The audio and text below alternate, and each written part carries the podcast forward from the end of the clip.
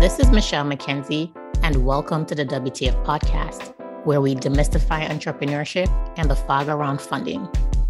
There is a saying that a delay is not denial, it is only a sign that you need peace, patience, and trust that in perfect timing, what you want will come to you. My guest is the personification of this saying. Affiong Williams is a Nigerian entrepreneur and founder and CEO of ReelFruit. Real Fruit processes and distributes locally grown fruits to over 450 supermarkets, airlines, schools, hotels, and export sales via Amazon.com. ReelFruit is an award winning brand, winning not only an international women in business competition in the Netherlands, but also the Creative Focus Africa competition. Affiong was also recognized by Forbes magazine as one of the most promising 30 under 30 entrepreneurs in 2015. In this episode, we'll discuss Affiong's nine year journey to raising Series A funding, the role trust and vision played during the wait, her advice for women in agribusiness, and how to meet the $200 billion demand for financing for agribusinesses. Now, a quick sidebar before we get into the interview. As you know, entrepreneurs are very busy people. We caught Affiong on the fly in this episode, so there might be some slight background noises. I encourage you to try and ignore those and focus on the content that is rich and gem filled. So stay calm and listen on. Thank you for having me. So we'll get into the conversation, starting with why you quit your job with Endeavor in South Africa to move back to Nigeria to do what no one else in Nigeria was doing at the time, which is processing dry fruit commercially. What is the problem that you were solving when you founded ReelFruit? And why was this problem so compelling to you? Um, so yes, uh, as you mentioned, I had a really, really good job, which actually was um, my um, starting point into and foray into entrepreneurship and what really propelled me to become an entrepreneur. Um, in my job at Endeavor, I worked with entrepreneurs, and what I admired most about them was um, the fact that they took an outsized risk, and that risk meant reward not just for themselves but for um, their countries, especially around job creation and producing better goods and services for the communities at large. And um, after four years, I kept thinking I wanted to delve deeper. I wanted to work closer with entrepreneurs uh, because uh, job creation began to uh, nag me as a problem. Unemployment was a really big challenge in um, in South Africa where I was, but also in my home country of Nigeria. And I really wanted to do something about it. And I I just realized that you know becoming an entrepreneur was probably my best. Um, bet at, at really tackling that problem that really um, motivated me to quit my job and be, begin a business. So when I was looking for a business um, to start, it was really just uh, a vehicle to create jobs, especially for young people and women. And um, I picked a sector that I thought would do that, would maximize that, uh, being agribusiness. And I picked fruit because uh, I read online that fruit, the fruit value chain, created more jobs than other traditional value chains, and that's kind of how I got into my um, into my sector. And then when I was just looking at how to launch and what product to launch, um, dried fruit just seemed like an opportunity because it didn't exist in Nigeria. So of course, the naive um, you know, entrepreneur as I was said, oh, I'd be a first mover and I'd be the first one to capture all the market, etc. But what I didn't realize was was being a pioneer also means you have to build a market that doesn't exist, and that takes time. yes. um, but that's really the maze that landed me back. And I told my mom, "Mom, I'm quitting my job and I'm buying a one way ticket back home." And she um, she said, "Okay," which which sometimes I ask her why she she did that, uh, why she was so supportive, and um, um, and I did that. I, I took the risk and I came back home and I've never looked back. Well, I'm glad that your mom was supportive of that because I think out of love and care for you, she probably would have asked you if you were crazy. But the fact yeah, that I she just said okay that. was good. yeah, she said. Uh, she said once I bought my ticket, she knew I was serious. But till then, she she just was letting me dream, and then it became real once I, I quit and I bought my ticket and I decided to go home. And and of course, my mother's been a great support for me ever since, and one of the anchors of this business. Um, so I've had her support for for over a decade decade, and it's been wonderful. I think it's great that you said she just allowed you to dream. Mm-hmm. because I think that being able to be a dreamer is an is a hallmark of being an entrepreneur, and also yeah. that naivete, right? because if you yes, knew all yes. that you were going to confront, you probably wouldn't start. No, so I would not have. yeah, in in in in this scenario, I think ignorance is a little bit bliss. so, hundred percent. I'm going to read this quote by someone you know quite well. She's an investor in your business, Ada Osakwe, and it says, Remember you're special. You have a unique ability to remain steadfast in light of challenges. So don't ever get frazzled or easily dissuaded. Trust mm-hmm. yourself and believe in your vision. How important was it to you to remain steadfast and believe in your vision during the nine years it took to raise your Series A? Did you ever feel like quitting at any point during that time? when it might have looked like it wouldn't happen for you?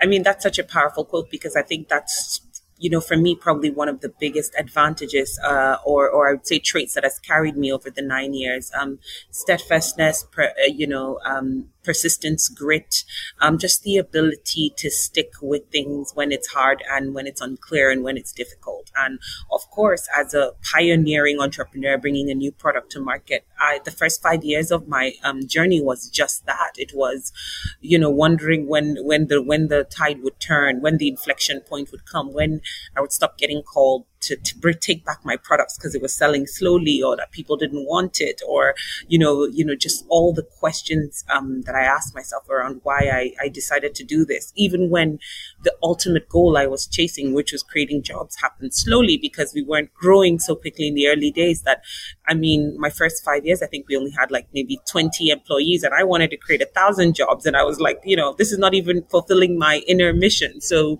um, there was a lot of doubt and I think just uh, luckily being the person I am, who is very um, one um, driven internally, internally motivated, um, who loves to finish what she starts, and who just believes um, again in in in in you know in the pursuit of what of my purpose my life's purpose. I i kept at it and i'm so glad i did. But um yes you, you one has to build that resolve. One has to build that internal belief and self belief, and one has to really become, um, you know, your own motivator and cheerleader to really, you know, be able to drag you through the, um, you know the tough times. I remember in the early days it was a lot of crying on the phone to my mom and then obviously and then later my husband i would cry to him all the time. It's all over you know just you know very doomsday. And and my husband has been a great um, mentor to me as well just always reminding me to be solution oriented because that's where i feel empowered. That's where i feel purposeful. That's where i feel powerful that if there's a challenge or problem instead of you know feeling hard done by, um, feeling that you can find a way around it is where you where I draw a lot of strength, and when I do so, I get more confident, etc. So you know this idea of just having having a lot of radical self-belief is very important in entrepreneurship um, because at, at, at, a point you have to you have to be able to you know gather yourself right? Your family and friends love you but they you know they can't keep on you know carrying your emotional baggage all the time and you have to just also be strong and have faith. And and i think all those things i've are muscles I've developed over time. And now it takes a lot to rile me up. You know, I've, I've faced enough that even if I heard there was a fire in my factory right now, I would already be thinking of what, how we would move past it. You know, I would not be overwhelmed or, or downcast because I just feel I'm so, I'm so, you know, I feel I feel so strong that I could actually I, we could actually solve and overcome any challenge that comes our way. Um, but it's not happened over time. In the beginning of my business, I was very nervous, very doubtful, a lot of anxiety over why, you know, if I chose the right idea, etc. And um, I had to work through that. I had to build my own confidence, build my own self belief, and and it's paid off now.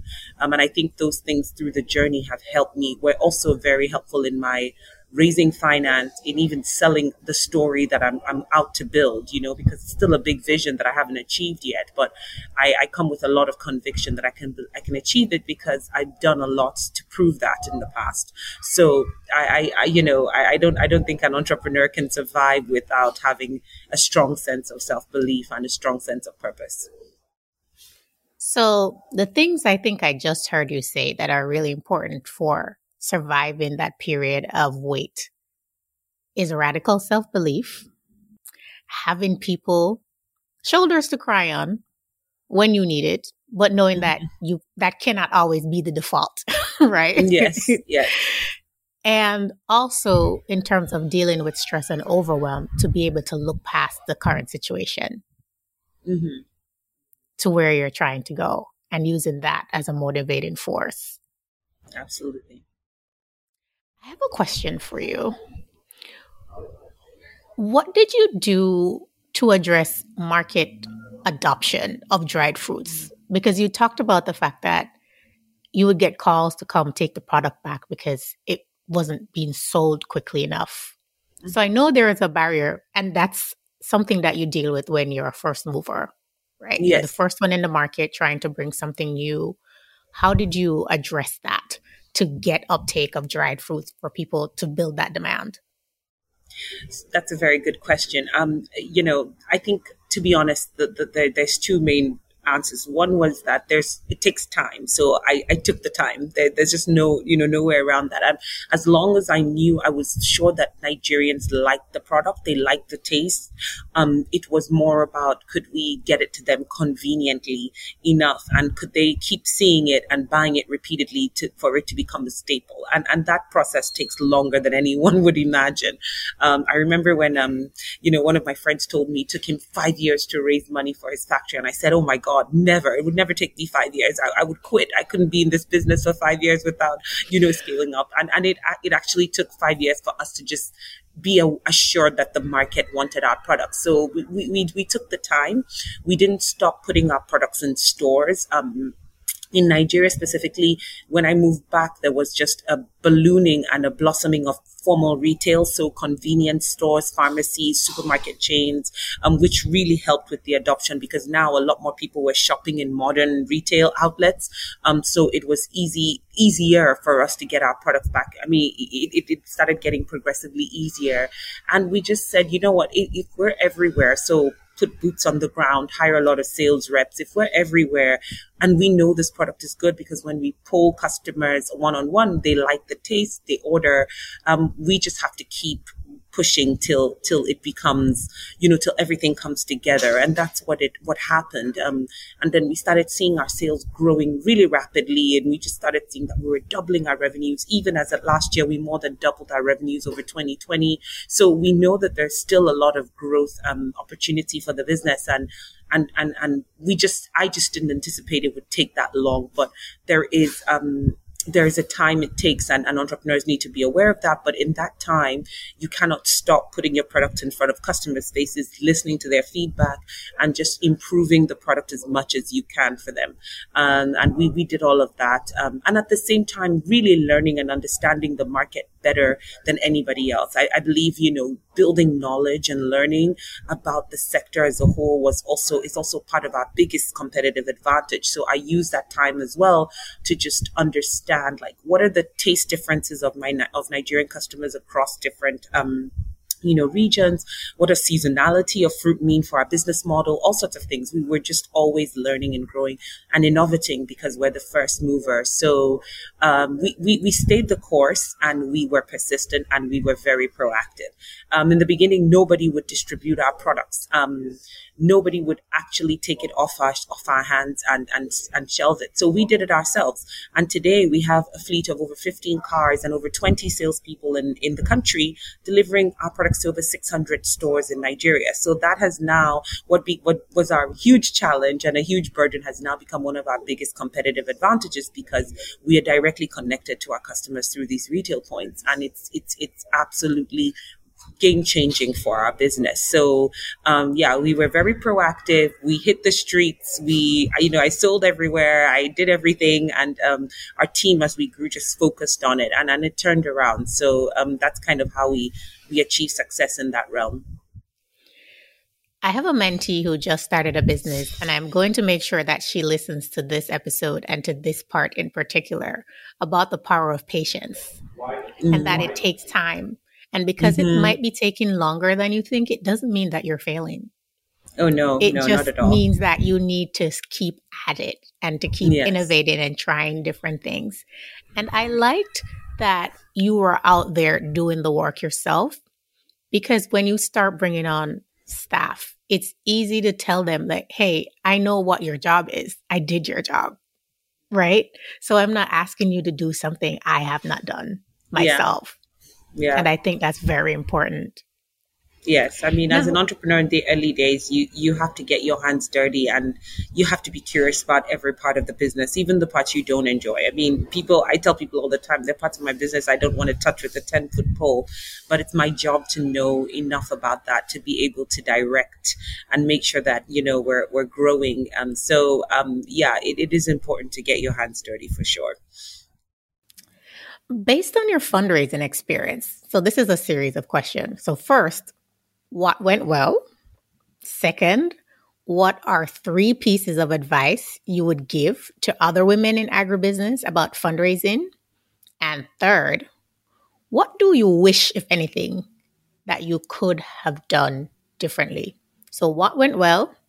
So what went well is that we raised funding, and I, you know, that's a huge achievement for not just me as in my sector, but in general. In general, most enterprises don't go on to raise Series A funding, um, and actually don't raise funding outside of their family and friends, etc. So I'm very, very fortunate and blessed, and, and actually privileged to be one that has been able to scale that hurdle look for milestone funding be very you know disciplined and like specific about what you're raising raise small smaller amounts two is um um, you know, focus on on getting your documents in a row. And I think three is really, I, I forget my third point, but um, I think what did I say? I can't remember. Sorry. I hope you have that in the recording. I do. You said something important, and it's about chunking the vision so that the people that you're pitching it to can understand it, connect to it, and buy in to it. Yes, yes. Right? If you yes. make it too big for them, they just don't see it. So you have to chunk yes. the vision and make it relatable yes, you, to yes. something so that you, they can understand yeah, so you have to be flexible, sort of be, be sticky on your vision, but flexible on the path. So, so that, um, you know, you can navigate the realities. Oh, yes. And the last thing I said was revenue growth. So please focus on growing your revenues. Um, you know, all, all too often you hear entrepreneurs tell you, oh, we're, we're addressing a $500 billion food market in Africa. And that doesn't mean anything when you don't have, you haven't demonstrated how you are getting that piece of the pie.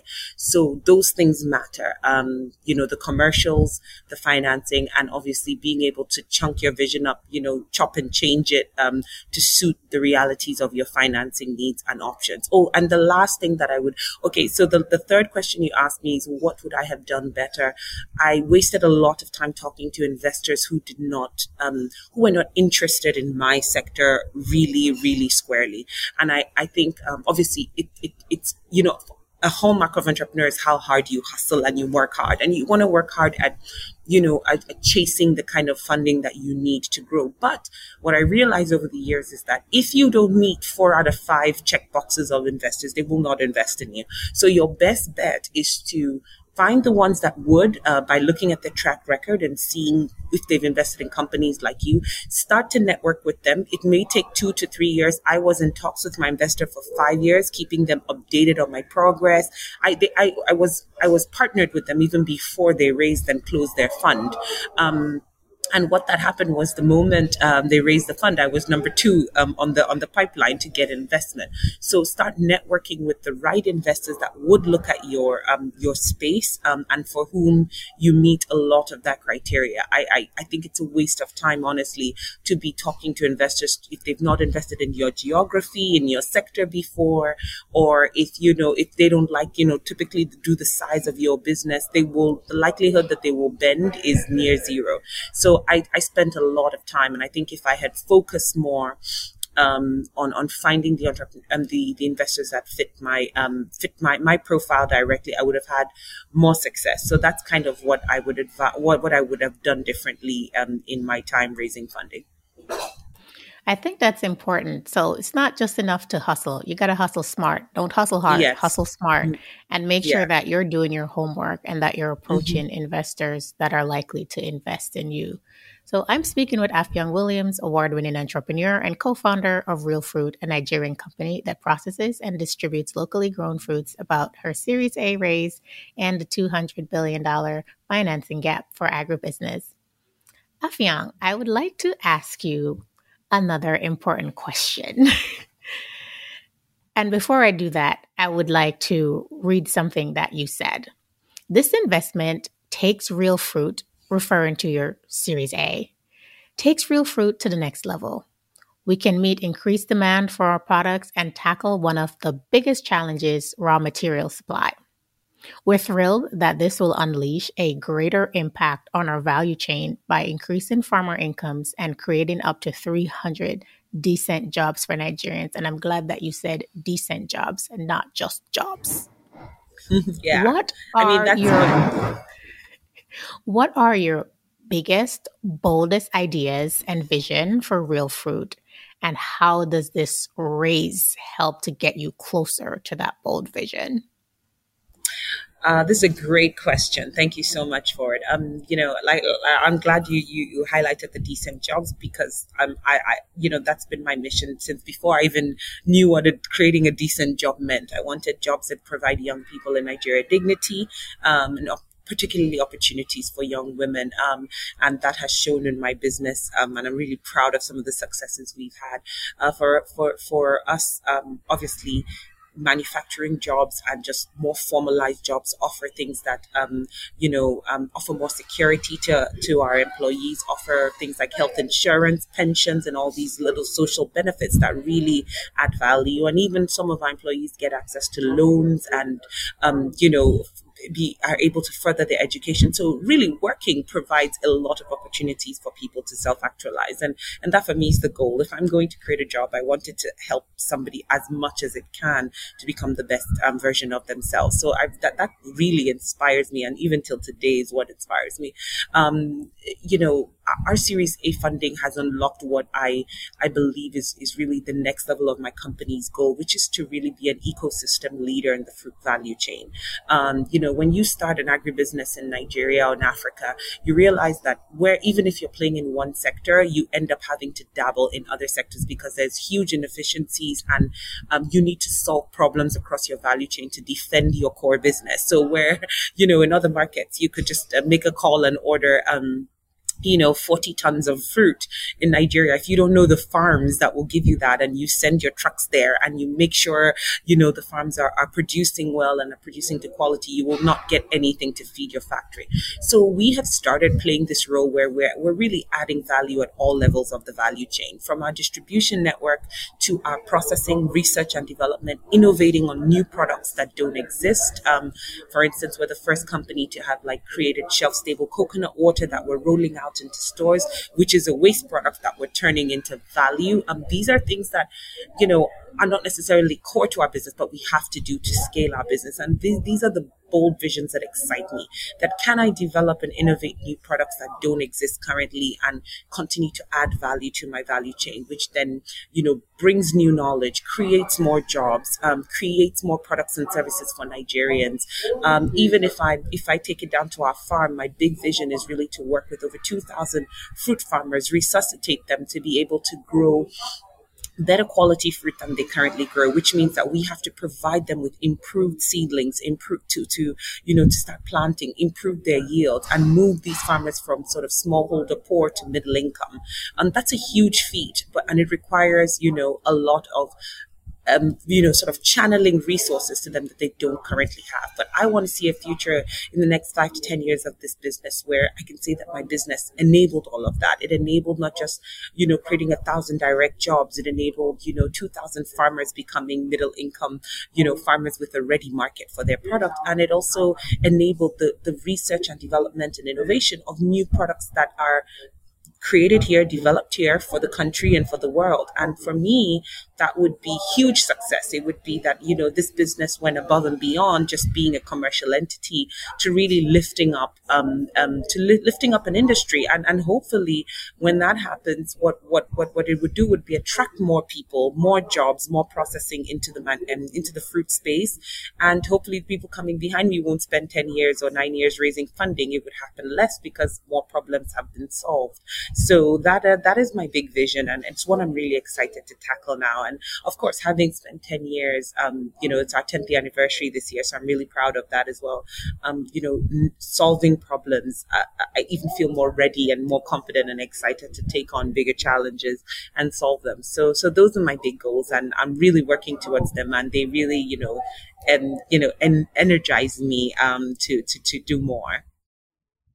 Happy anniversary, by the way. Thank you. Thank you. And I work in agriculture, so I know how important that value chain strengthening is and working to develop the producers at the base of your value chain. Yes. Now, it's trans- a must. Yeah. It's it's it's a must. It definitely is. You spoke at an event addressing the $200 billion demand for finance for agribusinesses. What are the transformative changes that you desire to see that might help supply meet demand? Um, I think one of the biggest um, biggest ones is I would love to see more investment going into primary agriculture. I know it's very risky and there's just a lot of disincentive, but but to be honest, I don't think that we um, as a continent or even country can really um, you know continue to really build and scale agribusinesses if if that part if that part of the sector is not you know treated with um, you know urgency and with commercial financing. So what happens now is a lot of donor support support is what is funding any development in that sec in that part of the value chain, and it's usually very um, it's it's it's very prescribed. It, it's not it's not really um, it's not really the money is not really free to do what I think needs to be done with it, which is allow for more commercialization of farms and commercialization of growth of crops. It's usually you know restricted in some way. So I would love to see one donors play a more commercial role in that space um, to see greater results and to um, get more, you know, more, more models that enable private funding to, to really focus on commercial agriculture. Because that, if you, if you don't have, um, like I said, commercial supply chain, I mean, primary agri, um, production happening, it's really stifling to scaling, um, you know, processing and agribusiness because raw material supply will forever be the biggest risk to any um, processing company. So that's the big one I would like to see change. Um, and um, you know, I think there's a lot of, you know, opportunity there because I think it's still very profitable. Um, you know, you have um, some crops that, that make 40% margin. And, and, and of course, you know, once that starts to happen at scale, the food prices come down. So food, food prices can only come down when there's huge commercial activity going on that brings down all the prices of like logistics and all that stuff across the value chain. But right now, you know, the, the, the smallholder model is very limiting because it makes it's fragmented and makes aggregation logistics and all this stuff expensive. Uh, we've been mapping um, mangoes from our source and the cost of transport is more expensive than the cost of the of, of actually per kg of mango so it, it's hugely inefficient and i think only commercial activity sort of solves that problem or reduces that burden which starts to make um, you know more commercial sense bring down prices of food and really enable value added and manufacturing in agribusiness now what are the three most important lessons that you've learned so far from your entrepreneurship journey that you want to share with female entrepreneurs in particular?